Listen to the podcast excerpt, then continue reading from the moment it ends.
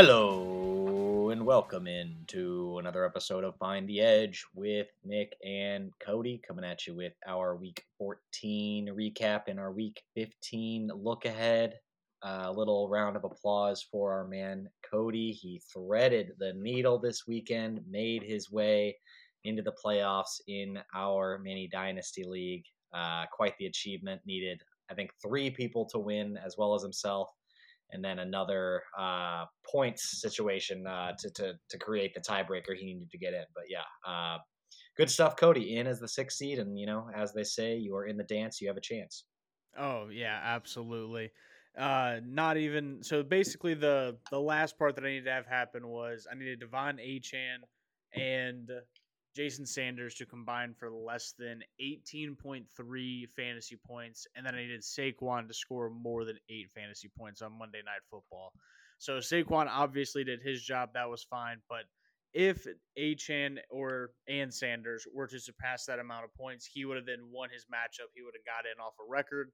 So luckily, um, the Dolphins surprisingly did not use Achane as much as I thought they were going to. I thought he was going to be a big part of that offense. I kind of chalked it up as if I was going to lose, but as we kind of got closer and closer to the end of the game, it started to look more and more possible. And yeah, pulled it out. Was pretty excited on that one. That that one's big for me. Actually had three leagues come down to the final week, and I got in on all three leagues. So feel pretty lucky to be in the playoffs, like you said.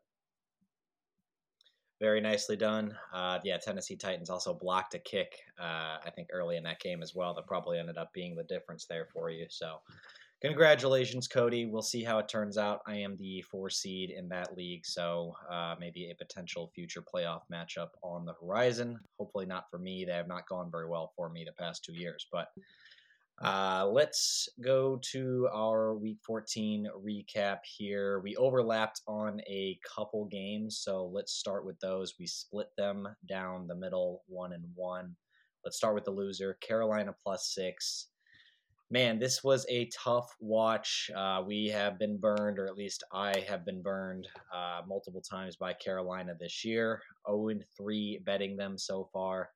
Uh, this one may have been the most painful uh, because they really dominated this game from a total yard standpoint, and uh, you know just from a you know on the field possessing the ball, actually gaining yards on each play they uh, they outplayed the Saints, but uh, they just could not execute in the red zone whatsoever, and um, it it really uh, it obviously ended up costing them at the end of the game, twenty eight to six. It looks like it wasn't close, but uh, yeah, if you watch this one, Carolina probably should not have only covered, but should have won.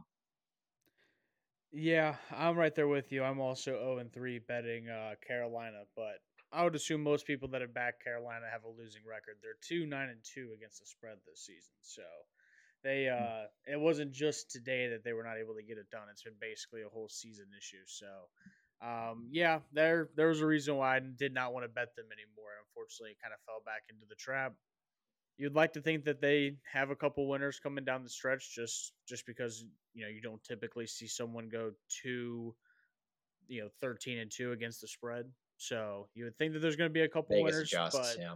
you know we'll see. I I don't really feel that good at betting them against any team because, like you said, they should have beat the Saints, and the Saints aren't even that good of a team.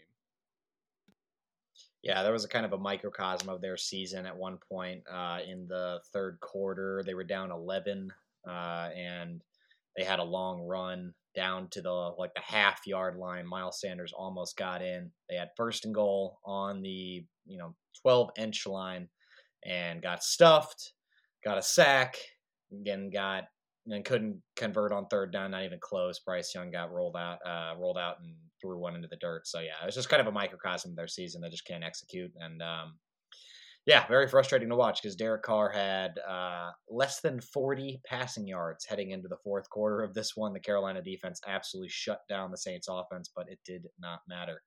Let's go to the next one that we both had. That was the Rams plus seven and a half. This one went a lot better for us. The Rams uh, almost won this game, ended up losing in overtime by six, but we comfortably covered here with that seven and a half number. Really, really fun, entertaining game, back and forth the whole time.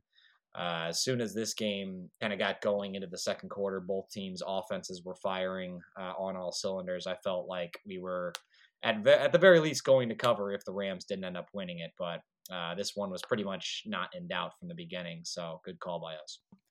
Yeah, this was a great game. It was a great cover by the Rams. They really they never trailed by enough points to where you felt like they weren't going to cover the spread. So uh, that one was sweet, and like you said, they had a chance to win it going down going down the stretch also. So um, yeah, I that was a good game. It was a lot of fun. I was luckily able to watch that one before I had to go into work Sunday afternoon. That was awesome.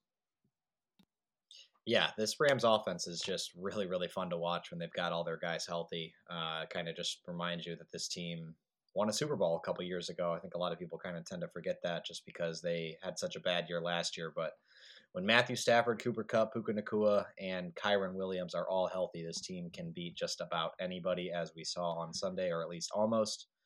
Uh, I'll head to my before, third before you, uh, game. Puka's Puka's a oh, wild man, not wearing any gloves out there, just taping up the yeah. fingers and, and in the rain. like what? That's crazy that that there's a wide receiver that doesn't wear gloves in the NFL with how sticky especially in those conditions. Yeah exactly yeah especially with the uh i guess a lot of wide receivers kind of i feel like when the wetter conditions you know like the the the gloves kind of counteract that almost like when it's good conditions the gloves you know don't they they help you catch the ball but in those wet conditions the the wet gloves can kind of be worse than your hands. Like I, i've just seen a lot of receivers kind of go to the no glove look in that situation but gotcha. yeah you're right it was just uh kind of looks like old school football out there but Puka Nacua also he just he, I feel like he gets he gets devastatingly injured every single game, but ends up coming back. Uh, so having him as a fantasy manager, unfortunately, I don't have him on any teams, but must be a stressful experience. My third game of the 12 o'clock slate was Cleveland minus two and a half. Had to really sweat this one out at the end. Should have been a really easy cover. The Browns were winning by multiple scores for uh, most of the game here. Uh, when we talked about this one um, on Saturday, it was it was looking like it was going to be Beathard and so it, it, Lawrence ends up starting this game. I, I still felt pretty good about it. I was thinking about texting you that morning and seeing if I could back out of it, but I uh, I still felt good. It, it, the number came down to a pick 'em and then came back to two and a half. So professional money told me that Lawrence probably just wasn't going to be 100 percent in this one. He looked okay, uh, threw some bad interceptions, but the Browns uh, should have won this game by a lot more. And then Doug Pederson, man, he really tried to screw me over at the end. I don't know if anybody was watching, but uh, they they scored a touchdown to cut it to 31-27, and instead of kicking the extra point like any sane man would do to make it a three point game, he tried to ruin my cover by uh, getting a two point conversion. And then I guess kicking the field goal to win it if they had gotten the ball back. But uh, luckily they didn't get it.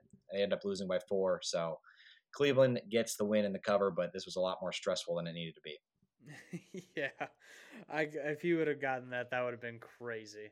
Uh, yeah, I, yeah. I would have, I would have pulled my hair out for sure. Absolutely. Um, yeah, I mean, Trevor Lawrence looked all right for having you know some kind of ankle sprain. Uh, Impressive. yeah, really high ankle to, sprain. Like you definitely could tell he wasn't able to run out of the pocket like he normally can. Like mm-hmm. he kind of anytime he did try to move, he got sacked pretty quickly. So that's definitely where you know he got limited this week. But yeah, I I was honestly like I went back and re-listened because I wanted to write down what your five picks were, and you said Jacksonville and CJ Beathard, and I was like, hmm, I wonder how good he feels right now with it being Trevor Lawrence. So I yeah, I, I thought about pivoting, but uh, I did a little research and thought, you know, a hobbled Trevor Lawrence will I, I wouldn't. I, I, didn't think he was going to be that much more effective than a healthy CJ Beathard. So um, was kind of wrong about that aspect of it, but we ended up uh, we ended up getting there. Yeah, absolutely. Uh, let's go to um, honestly the next three games. We're not going to have any winners. We have two losers and a tie. So Atlanta hmm. minus two and a half, just on the wrong side of this one. Tampa Bay ended up taking this. That was tough. To twenty five. Uh, pretty late touchdown by the Buccaneers to take the lead as well. Ridder had a pretty solid game. Their defense kind of just kept giving it up to the Buccaneers, so not too much I could do on that end. Um, honestly, whenever I went back and re-listened, like I said, I I thought if the if the Falcons were able to get to 24 points, I thought there was a good chance they were going to be able to cover it. They got to 25, just unfortunately gave it up a little too much on the defensive end. Um, and yeah, now there's a three-way tie for the top of the NFC South at seven and seven. So electrifying stuff. Maybe I should stop Yeah, this- betting this felt- I feel like if I looked at like if I broke up everything by division, I feel like that'd be my worst one by far. The NFC South, yeah, these these games between all these six and seven teams at the top just feel like coin flips, uh, especially in Atlanta when the conditions are, you know, not favoring one side or the other just because it's neutral in a dome. But yeah, like you said, you got um, you got that late touchdown from Atlanta. Uh, they they went up three points with three and a half minutes to go. I think you were probably feeling pretty good. Uh, but Baker Mayfield drove the field and ended up uh, just winning it in regulation. So you got to give him credit there. Uh, Younghoe Koo also missed two field goals Oh, for you in this right, one about that. inexplicably. Oh my. Indoors, uh, usually he is money at home. So uh, yeah, kind of bad luck there for you. Uh, but yeah, at the end of the day, just did not get the bounces you needed in what was basically a 50-50 game at the end. So um, I don't think you can blame yourself too much on that one. My next loss, I am uh, excited to hear Kody's reaction to this game. That was the Kansas City Chiefs minus one and a half. Uh, I, I, I think if, if this game was played tomorrow, gave me the same spread, I would once again take the Chiefs uh, pretty confidently. Um, Bills jumped out to an early lead in this one, uh, went up by 14 pretty early. I thought I might be in some big trouble, but once this thing got down to the end and it was a close game back and forth, uh, Mahomes had the ball down three, plenty of time left, all his timeouts. Uh, that's the situation you want as a Mahomes better. Did not work out for them in the end. Uh, Mahomes uh, not very happy about the way that game finished, but uh, yeah, uh, again, uh, I think uh, as a Chiefs better, you got to live with it because most of the time when you give Mahomes that situation, he's going to come through, especially against a Buffalo Bills defense that's been struggling down the stretch here, and uh, just didn't work out for us in this one. But again, I'll take that take that bet any day of the week. Uh, having the way it played out, it just uh, just didn't fall our way this time.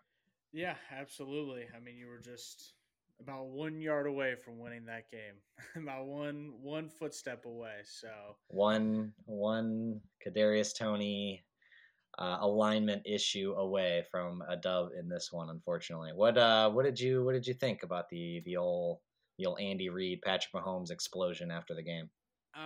Okay, yeah, the explosion after the game definitely was not a good look, but um, I mean, it, I I will say like I I'm sure if they were to ask him about it now, he'd probably be like, yeah, I should not have done that to Josh Allen. Like that was a douchey move. In the Yeah, moment, that- it is tough. that was a bad look. Um, I mean, everyone everyone knows that he's a competitor, so I mean, he's gonna do. I mean, I I don't really like that, but it is what it is. I, I'm not gonna bash him too much for it.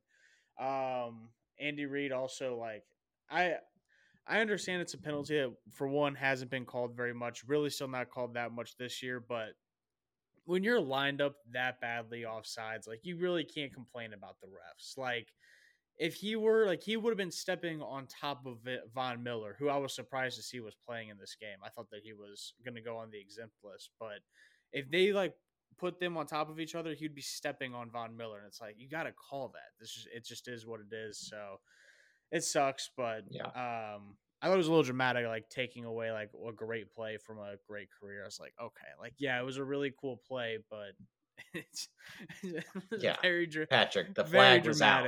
Oh, The flag that was, out before the play. I will say finished. that's- I, I mean, they had That no is idea one thing that that going to happen. does irritate me because uh, typically on a pre-snap penalty on the offense, the play is going to get called dead right away. Because if you go back and you redo that play, and let's say Mahomes gets smoked, and next thing you know, like he has like a some kind of issue or an injury, like I'm sure that there's going to be some issues with it not being stopped on an offensive pre-snap call. So Well, I mean, when it's offsides, they they don't blow it dead. Just like the defense. I mean, if the defense has a positive play, they don't want to accept the penalty. Uh, they get the benefit in that situation, just like the offense would get the benefit if the defense is lined up offsides.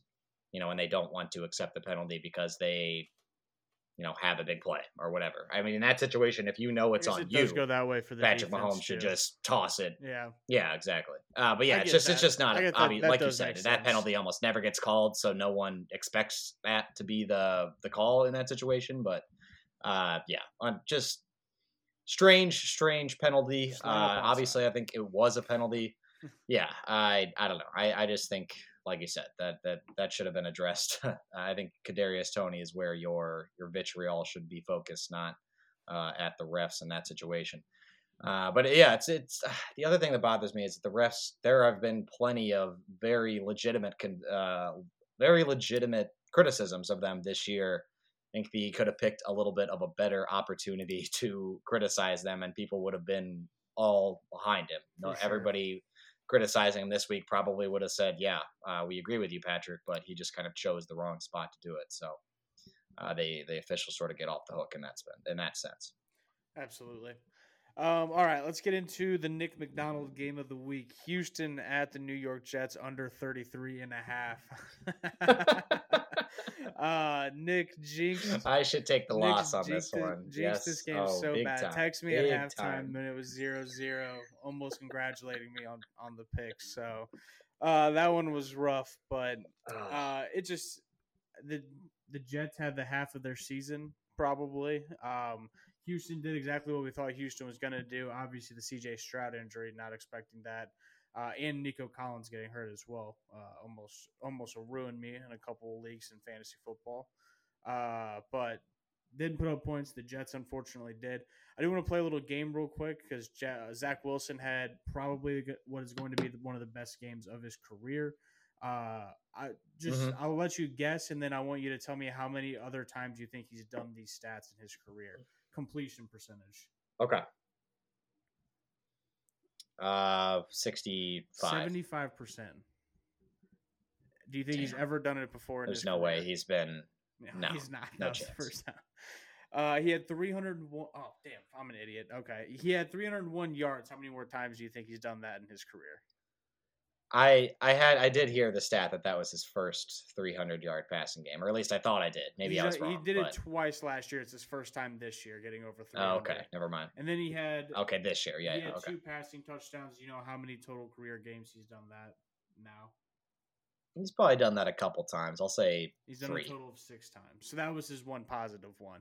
The Okay. yards only getting over 300 two other times, and then 75% is kind of high. But you would think there would have been some games Yeah. where he was just dialed in, but of course not with Zach Wilson or like had some garbage time touchdowns for sure. yeah. But unfortunately, had the under uh, went over with um, a little bit left to go in the game. So unfortunate on that one, but is what it is. Nick, do you want to get into your last pick of the week? Yeah, definitely a bad beat for you, and uh, I get the assist with the classic jinx, the the betting no no, uh, congratulating before the game's over. So uh, mea culpa to anybody that followed Kody on that under. My last bet of the week was the New York Giants plus six and a half. Easy, easy cash here. Uh, good spot to fade the Packers, in my opinion. They've been riding high the past couple weeks. Jordan Love really didn't show up in this one. Christian Watson's absence was felt here. Uh, I feel like their offense just had a just did not have a uh, dimension that it has had in the past couple weeks with Watson healthy. So uh, after the the Packers went up 7-0, I was a little nervous. Uh, but once the Giants tied the game, it was really never in doubt after that from at least a covering standpoint. Uh, the the Packers offense just didn't look really right all night, and Tommy DeVito and the Giants were able to somewhat move the ball throughout the game. Uh, Tommy DeVito, shout out, 71 rushing yards. I went back and looked because I didn't really know much about him as, especially as a collegiate quarterback. Not a runner, so I don't know what the Giants saw, uh, you know, in their game plan this week that that said that we should turn Tommy DeVito into a runner, but it worked uh, a lot this uh, on this on this night. So he's opened some things up for them. At least he's moving the ball a little bit.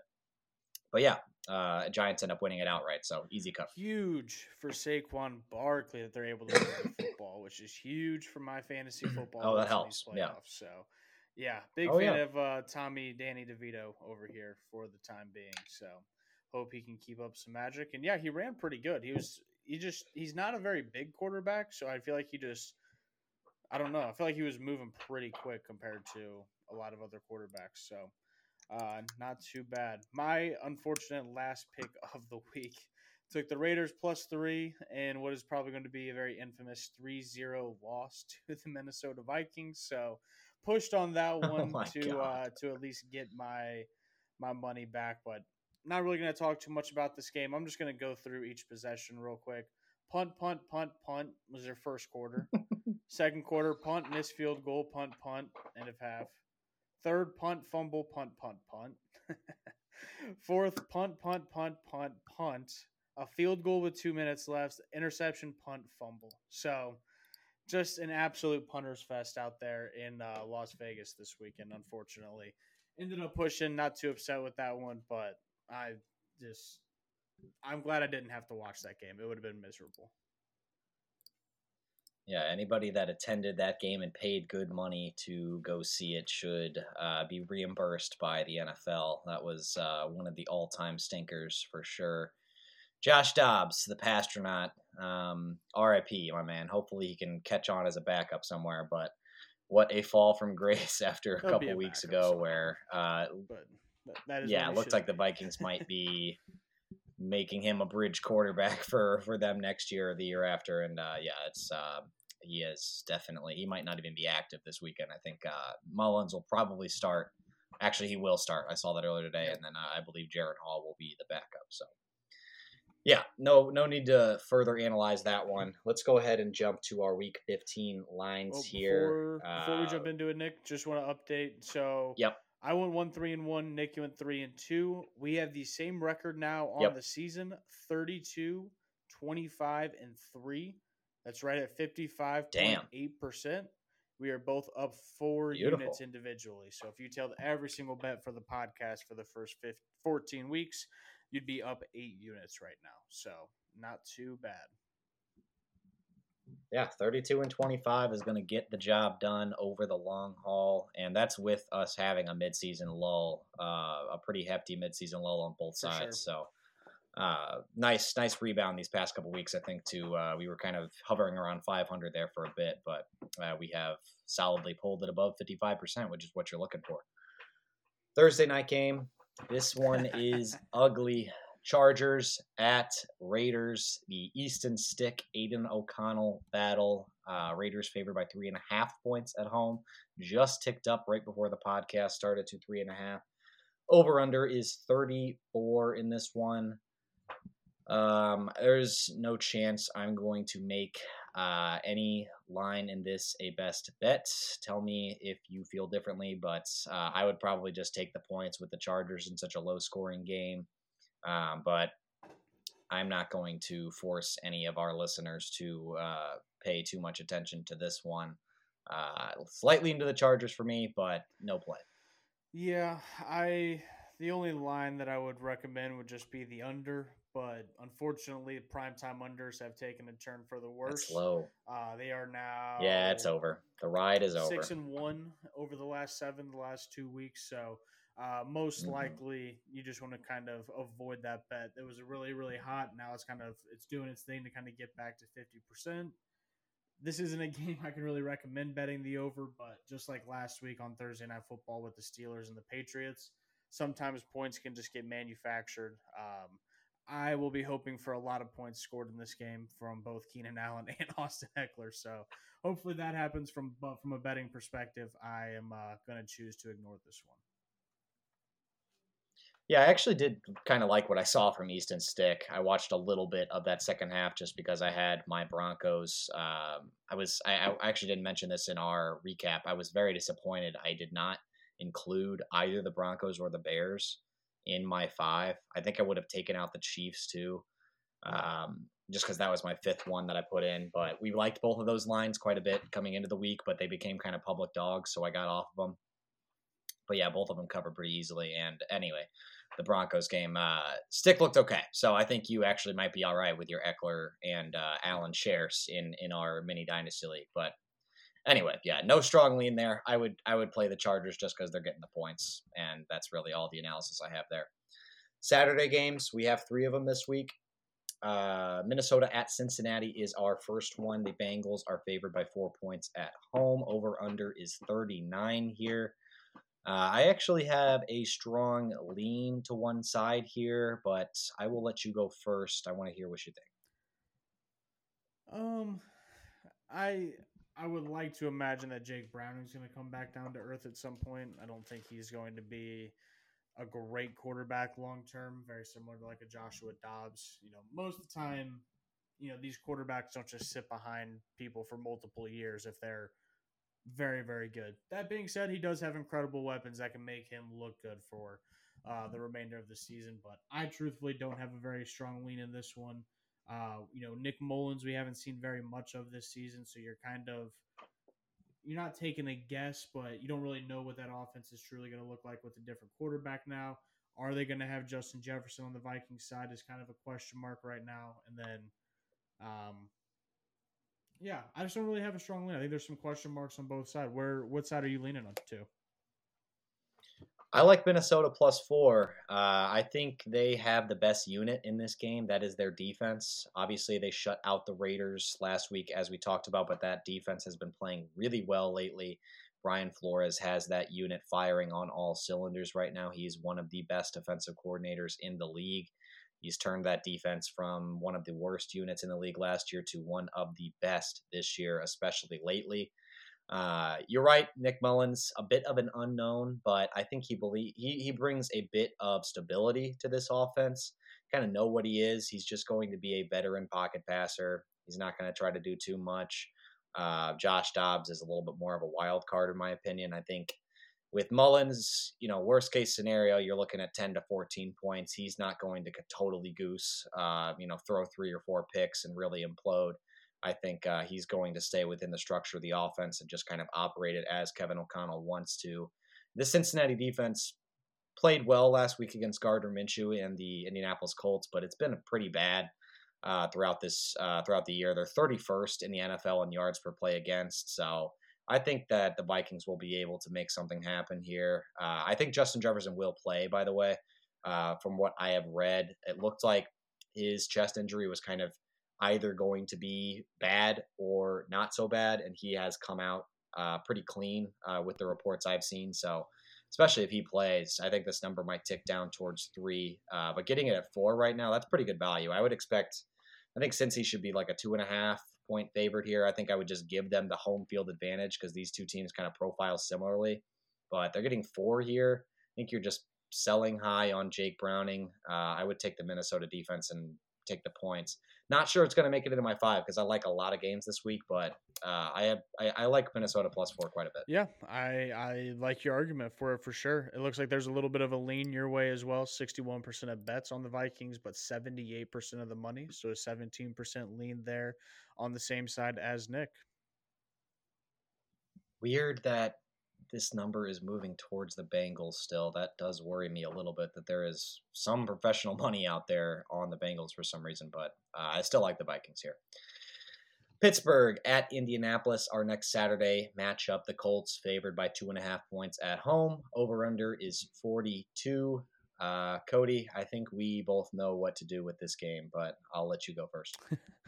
Steelers at Colts. I want nothing to do with this game.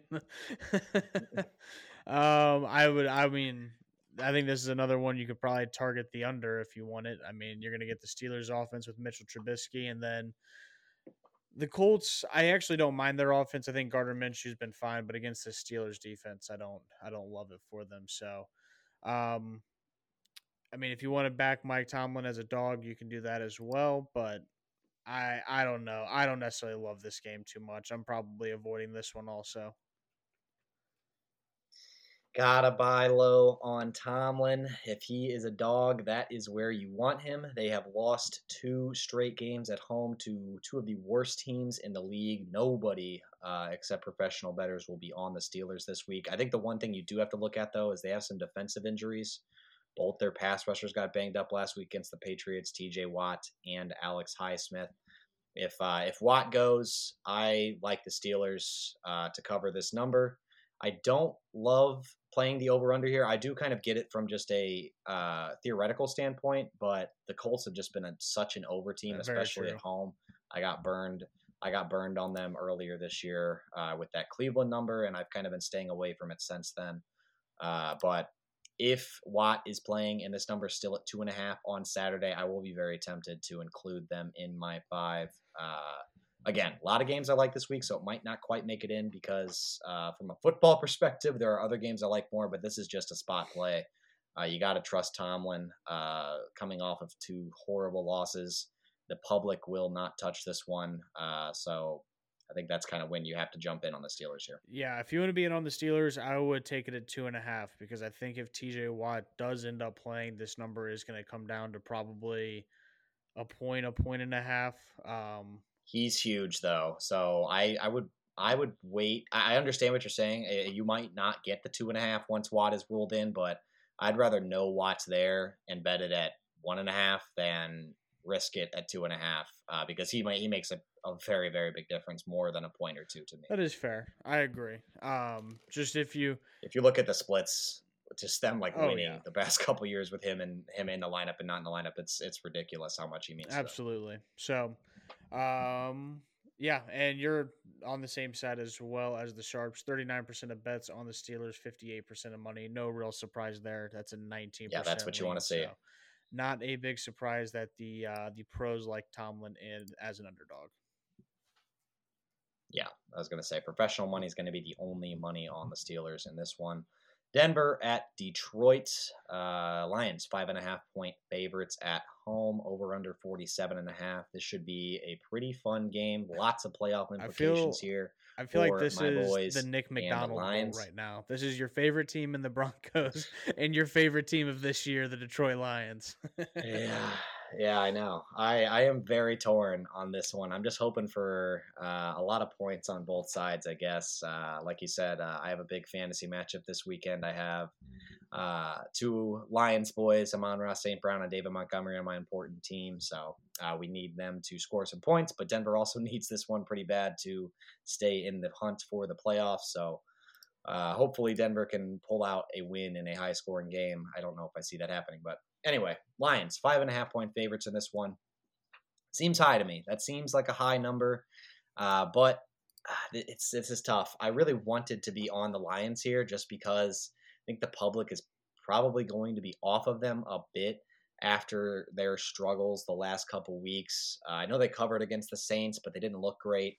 Struggled against the Bears twice, lost to them last week uh, by two scores. Um, and then Denver's been great, six of seven they've won. Uh, they covered last week. Obviously, they got a little lucky with the Herbert injury, but uh, I think the public, in my opinion, would be on Denver in this one. Looking at the uh, the betting splits, it is right down the middle, as right down the middle as you can possibly get 48 49 for Denver. So uh, I guess people are kind of undecided here, but uh, five and a half is a pretty big number. I was I was thinking this would be closer to three, so I think I'd probably just stay away and uh, you know I'd get my fan hat on for this one. Yeah, I I want to be on the Lions as well because I just think that there's definitely there's a big bounce back game coming for the Lions. You get Jared Goff at home in yeah, this one, which I like quite a yeah. bit. Um, but five is a lot, and the Broncos have been the Broncos have been playing good, and they just play everybody tight recently. There's no they don't get really blown out like they were earlier in the season. So, um, yeah, I'm probably staying away for those same reasons. But if I had to take a side, I think I'd take the Lions. I just think after losing to the Bears, I feel like their defense is probably just going to get torn into this week, and the coaching staff's just going to try and be extra refined in all their details and just have a really good game plan. But the Broncos are also on a heater right now. They're, you know, obviously making a run at the playoffs. So, I yeah, I, I really can't choose one. I would lean Lions, but not very much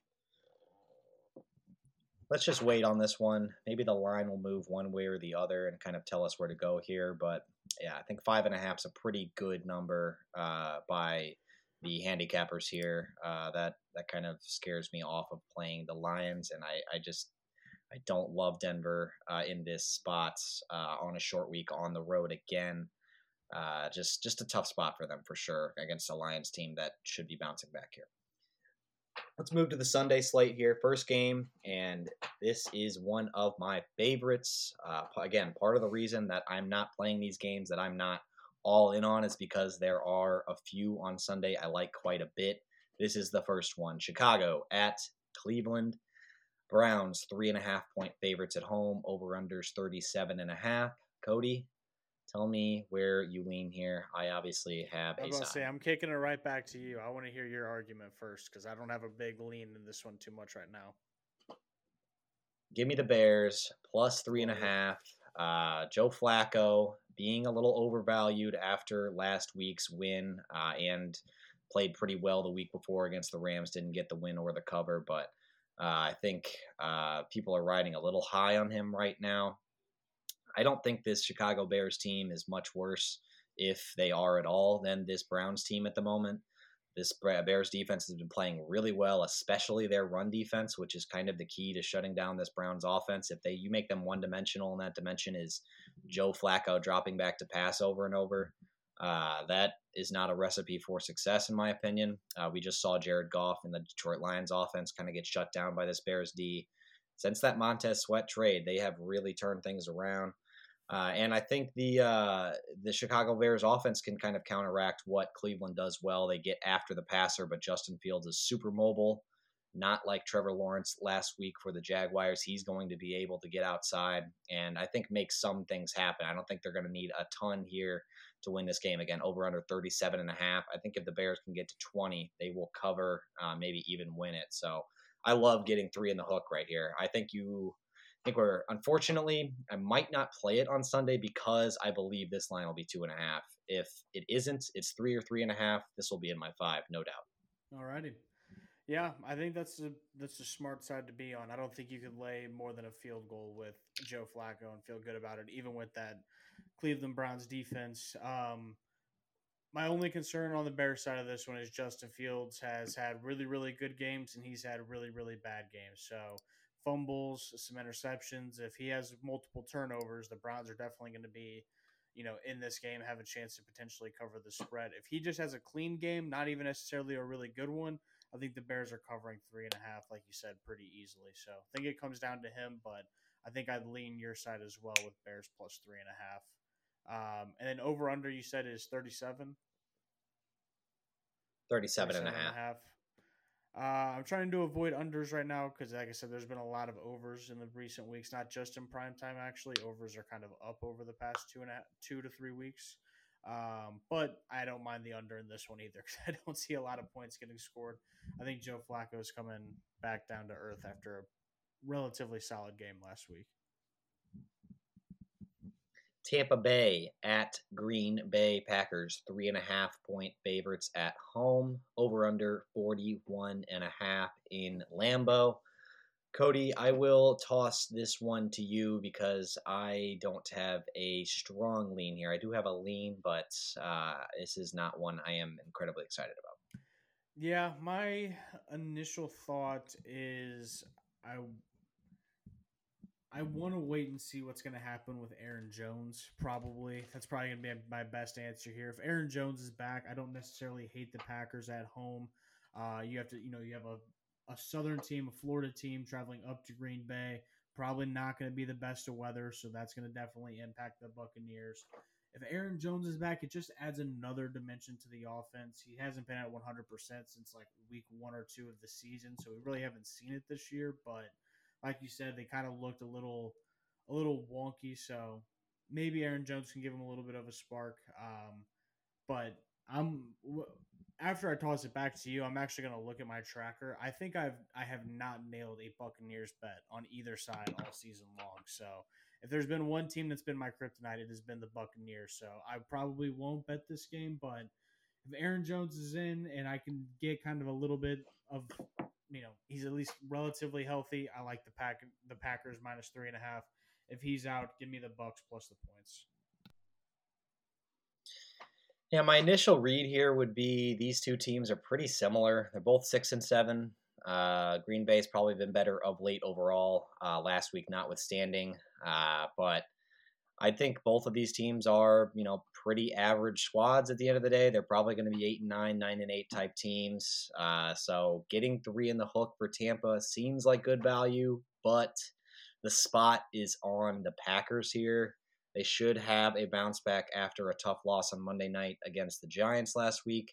Tampa Bay potentially riding high after a big divisional win against the Falcons, going on the road again. A cold weather Baker game. You don't love that. And yeah, if the Packers get either Aaron Jones or Christian Watson back, I think that adds a different dimension to their offense that they did not have last week. I think this number is about right. I think I would lean Tampa very slightly at three and a half, but I do not. Uh, I don't love it. Uh, so I, I have other games I would definitely be be playing instead of this one. I actually kind of like the over here. I think both these defenses have been pretty suspect, especially recently. Uh, and both these teams need this one bad uh, to stay in the playoff picture, especially Green Bay. So I think points could be scored here. 41 and a half doesn't scare me too much, uh, assuming weather isn't uh, an issue coming going into it. Yeah, absolutely. Actually, don't mind the over as well. Um, I'm 0 3 betting on or against the Buccaneers this year. Uh, the only Buccaneers game that I've hit and was just... an over with them and the Colts a couple of weeks ago. So rough year. Like I yeah, said, we need to stay away from the, NFC, South, South man. Me, so probably avoiding this one. But uh, if, like I said, I'd probably want to be on the Packers if you are on that game. Texans at Titans. Titans two and a half point favorites here. Over unders 38. Um, I don't have a ton to say about this one. Clearly, the books uh, hedging a little bit on the CJ Stroud situation. I think if he was in, this would probably be Texans by one or two. And I think if he was out, this would probably be Titans by four or five. So uh, you can kind of take your bet on whether he's going to play or not. And, you know, you're either taking the, the Texans or the Titans and getting value on the line. But I think I'd probably just wait uh, at this point because I don't have a good read on it. The concussion thing has been usually or earlier in the year it was if somebody was in the protocol they're missing a week uh, but the last couple weeks whether the, nfl is uh, you know kind of laxed on the the protocols here or whether teams are just getting desperate. Really hasn't been the case. There's been some guys that have kind of uh, you know been forced through the, the same week. Uh, we had a couple of them last week.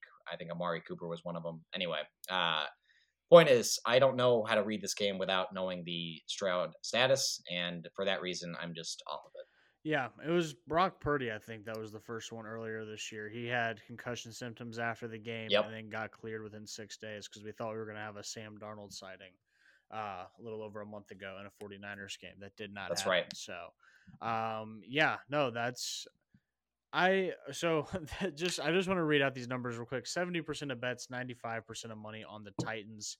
Uh, so right now, the public and the pros are eating up the points. So obviously, they think a lot of people think that CJ Stroud is not going to play in this one.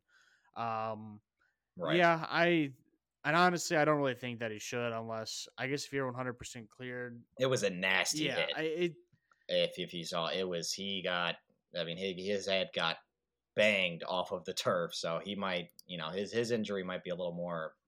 I guess concussions are non-linear right. injuries. Basically, it's just like they are all unique, uh, but his looks legit. I think he definitely sustained a concussion. So hopefully, yeah, hopefully for his sake, he doesn't. Absolutely. Play. And if you're the Texans, I mean, you got your franchise guy. You know he's incredible. You don't need to just stick him out there. yeah, you got to look at the big picture you know, here. Not 100. percent So yeah, I, I don't think he's going to play.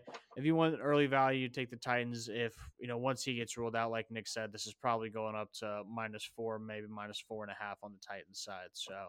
Um, and if that happens, it sucks having to talk about all these games, talking about all these backup quarterbacks. Davis Mills, another backup quarterback. Oh, uh, obviously, we talked about Jake Browning earlier. It's just it's crazy all these quarterback injuries.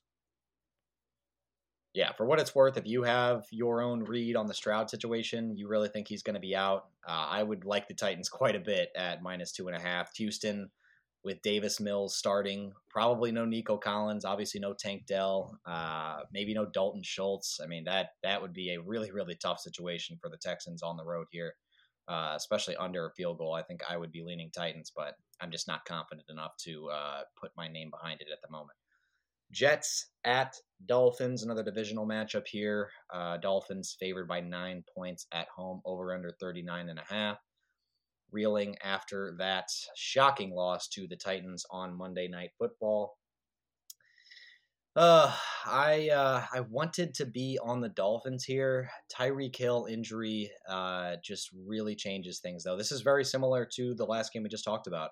without knowing Hill's status, I don't want to have a play one way or the other because I think this line will move a couple points in either direction based on him playing or not playing. So, uh, and I think it's warranted because we saw what this Dolphins offense looked like without him on the field last week against a pretty beatable Titans defense. Uh, they took a large step, maybe two back uh, against the Titans defense when he didn't play. So, um, yeah, I think I'd I'd just be off of this until I know more about Hill's injury. One hundred percent. I think um, didn't this line open at I think around twelve points, and then it was yeah, it was close to twelve when I looked at it before the game on Monday, and yeah, it's uh that that's that's how much Tyreek Hill yeah, means. Absolutely. So, yeah, if he if he is out, it's a it's a huge downer for the Dolphins offense. Um, yeah, I'm not really. I don't really have too much to say because he he really determines this entire game. We saw it on Monday. The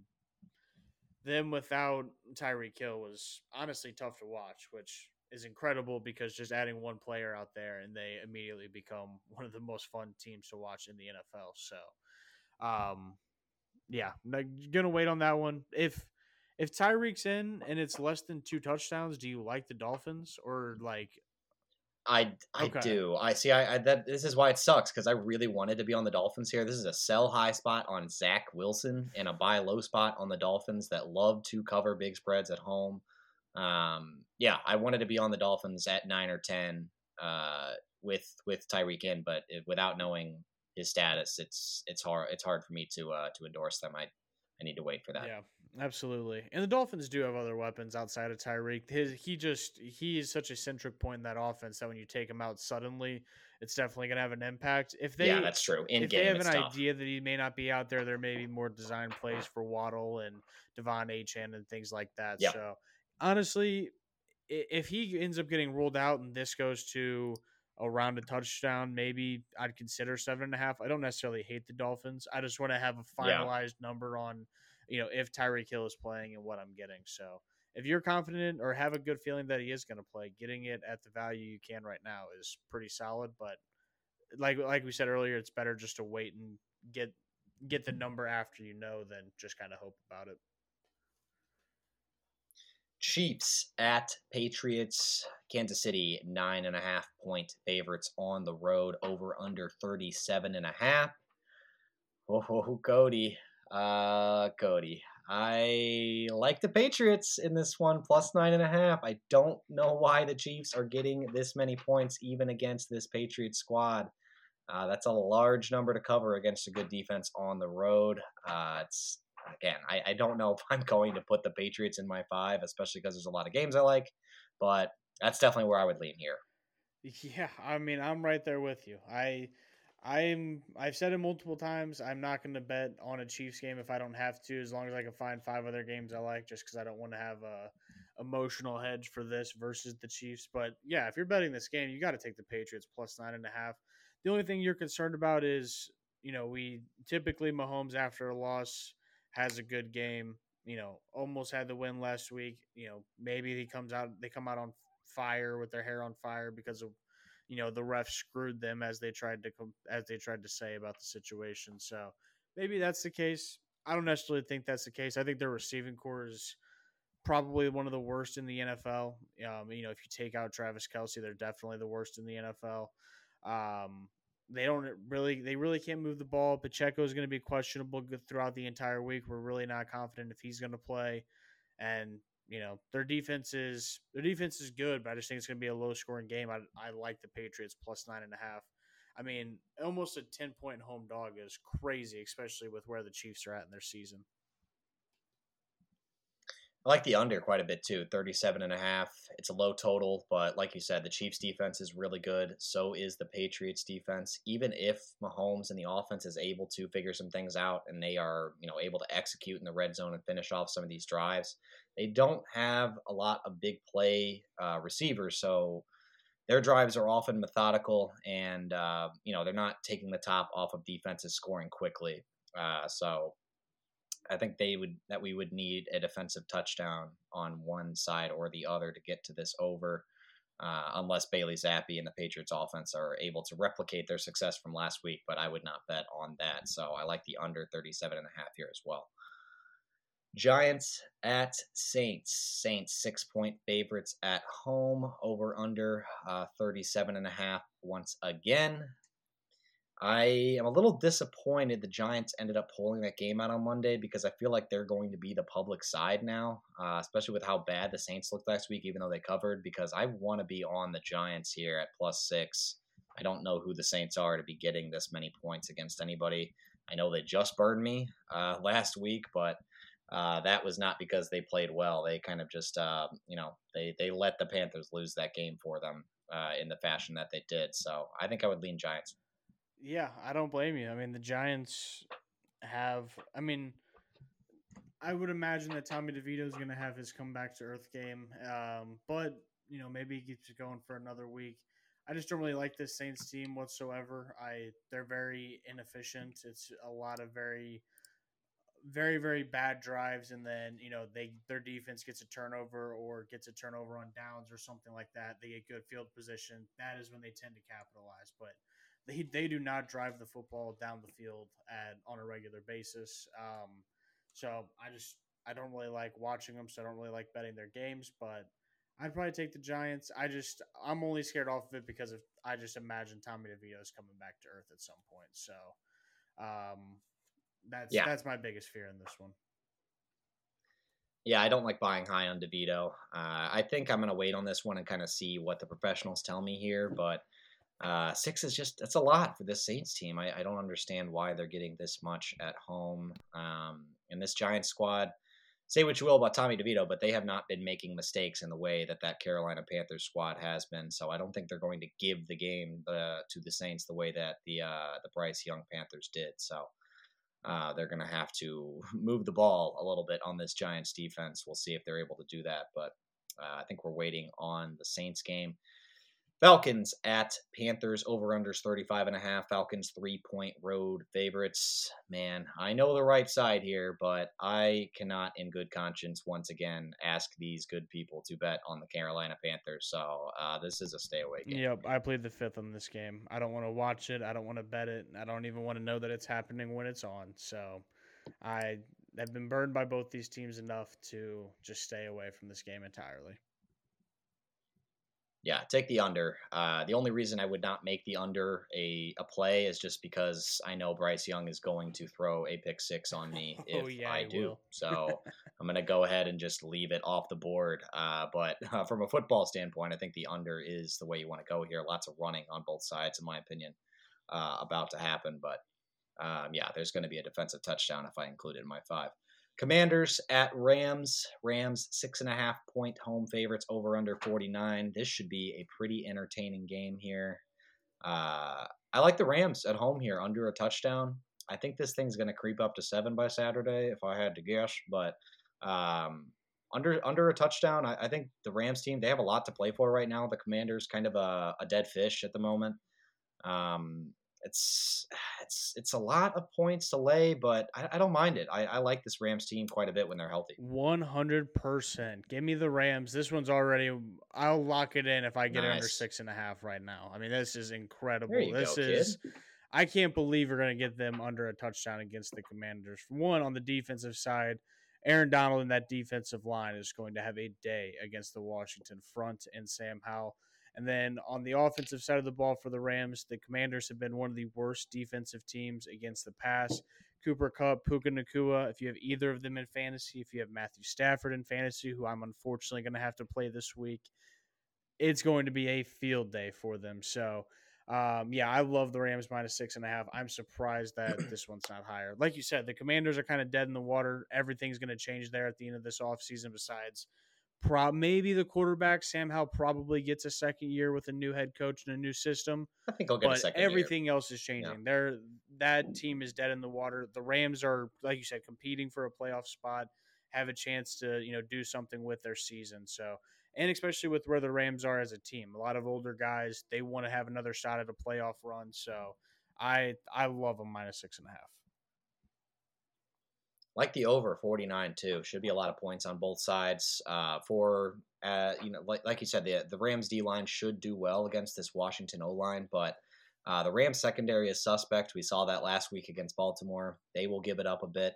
Washington has some decent options on the outside, and uh, we've seen Sam Howell be able to sling it, especially in games that uh, he is trying to play catch up in. So I think the over 49 is a good play, even though that in this day, this day and age in the NFL, 49 is uh, a very, very high total. But I think we could hit it. I think the Rams are a good bet to score 30, and I think Washington can get us to 20 on the other side. So uh, it doesn't scare me off of playing the Rams or the over here, even though I suspect Washington will score some second half points here. For sure. I don't feel as strongly on the over, but as someone who has a little bit of Kyren, a little bit of Puka, and a little bit of Cooper Kupp, I am all for the points in this matchup. Keep them coming. 49ers at Cardinals over under 48. 49ers 13 and a half point favorites on the road here in Arizona.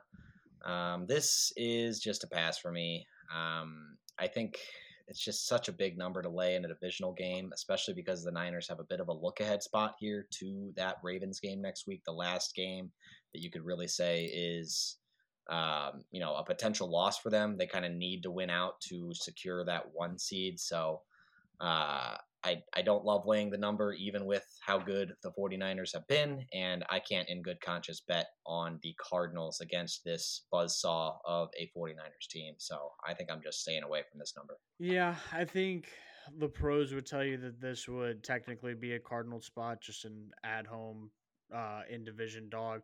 39% of bets on the Cardinals, 51% of the money, just a 12% lean. So nothing too crazy, but definitely staying away from it. Just too big of a spread um, for me in general. And then, yeah, I I would want to lean on the 49er side, but I feel like that's definitely the square bet, and uh, don't want to don't want to be serving those up on Sunday. Yeah, uh, too big of a number to play the Niners, but it's Niners or pass, in my opinion. Uh, over unders are hard to play in these Niners games too because they can just cover all of it. I think I would want to lean under, but they could put up 42 and just ruin your play uh, on their own. This is probably the game of the week here. Cowboys at Bills. Bills, two and a half point favorites here, over under a very juicy 50 and a half here. We like the Bills, Kody. I'm being quiet because my lovely fiance is in the other room, but um, I like the Bills minus two and a half. I know that this is kind of a weird number. Uh, you, you, just wouldn't expect the Cowboys to be underdogs uh, to this Bills team, uh, but this is a really good spot for them. I think they're really feeling it after uh, winning the last couple weeks. Uh, they they know they need to basically win out to have a shot at the division, and uh, this is a tough spot for this Dallas team that had just played against the Eagles, had a huge emotional win, has a couple tough games coming up. So uh, I want to hear what you think about it, but I, my early lean is Bills. Yeah, I'm Bills all the way in this one. So I, I love them at. It looks like you can get him between minus two, minus two and a half.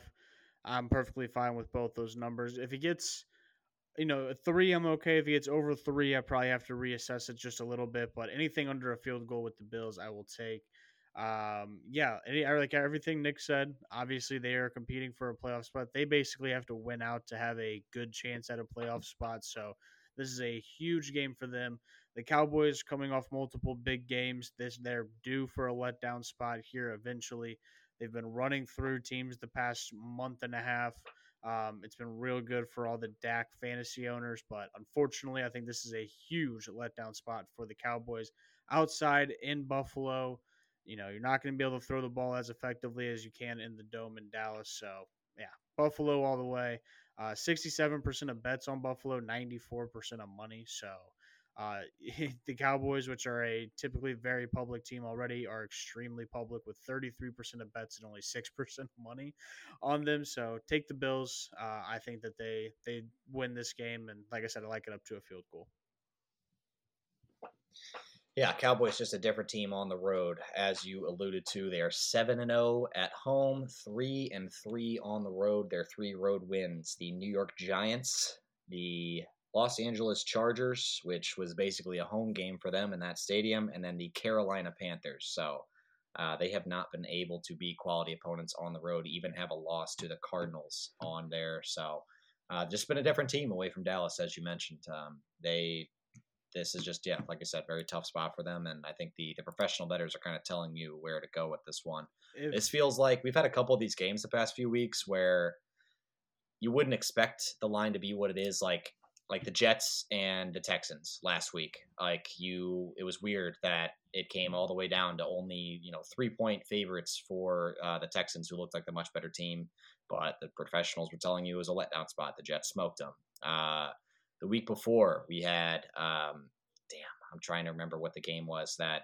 the, the line moved like crazy and we were off of it. Um, let me look it up real quick. You, you. I, I will make a point actually, just as a little joke while you're looking that up.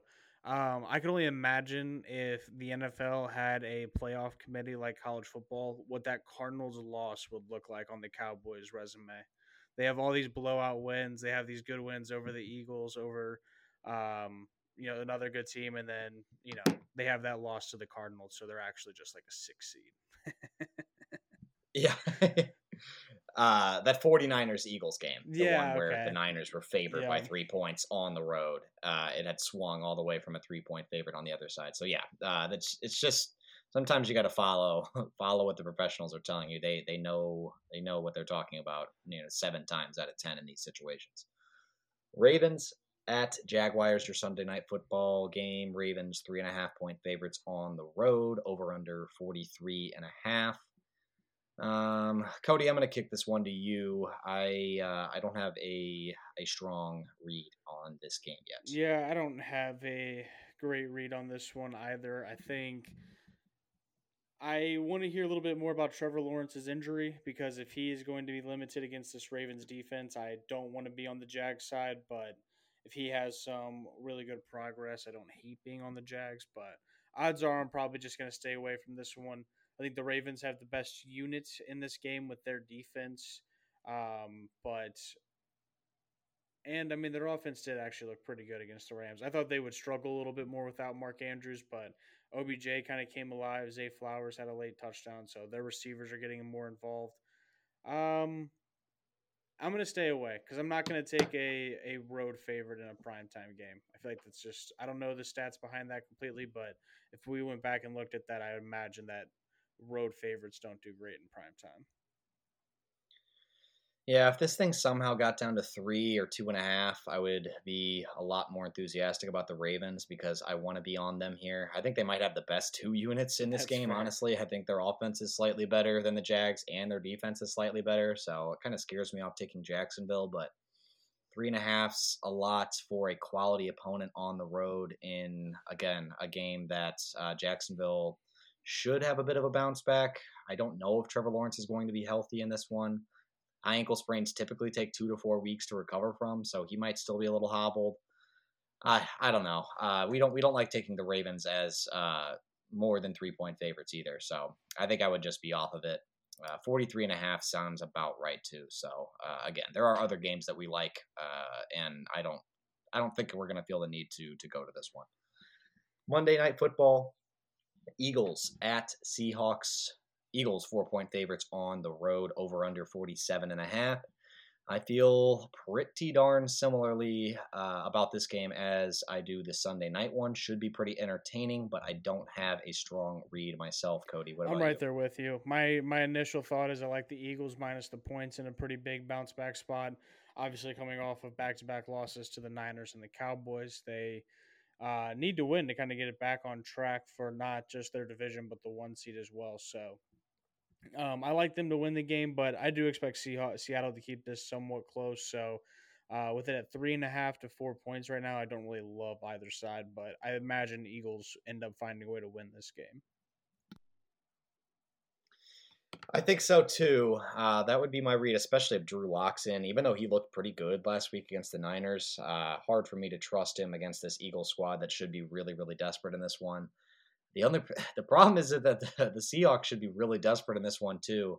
Uh, for as much as has been made about the Eagles' recent tough schedule, the the Seahawks have gotten this draw that they got the last couple weeks. Uh, the NFL really screwed them over. Uh, this was a a six and four, six and three team coming off that win against the Commanders uh, a couple weeks ago at home. They lost to the Rams. That's a game that You know, there was a one point loss on the road in the division, a game they probably should have won, but kind of an understandable loss in my opinion.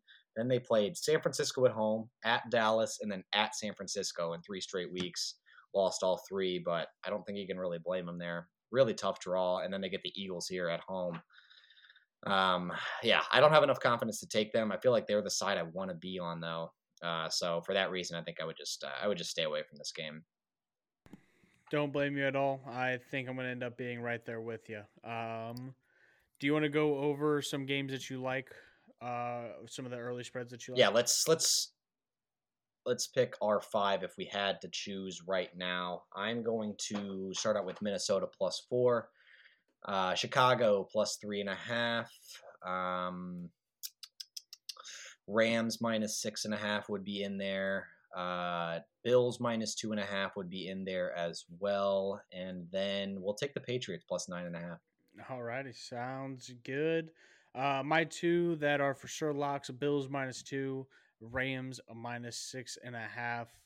Um, I also like, honestly, like the Titans minus two and a half right now. Um, if you can, like I said, get that before CJ is officially ruled out. Uh, see. Yeah, there's just no way that line is two and a half by the time we record on Saturday. It's either going to Yeah, be, you got to get like I said, it's going to be four or it's going to be one or something. Uh, because you know it's going to move a lot once that news comes out. Absolutely. Uh, I don't mind the Bears plus three and a half. I think you made a really good argument on that side. Um, any totals Love that I love here? Steelers, Colts. Steelers, Colts. Was it over over forty two? Don't mind that one. Uh, Mhm. Colts are an over team, especially at home. Well, I actually said I like the under, but I think you also talked me into that over a little bit. So, um, but yeah, no, I think that's that's a few of them that I like so far. I think I actually listed off six, so uh, definitely gonna narrow that down and uh, find five that we love, and hopefully bring home a winning record. It's pretty crazy that we're 15, 14 weeks in, and we have the same exact record with three ties apiece, which makes it even more crazy. That's Yeah. pretty wild.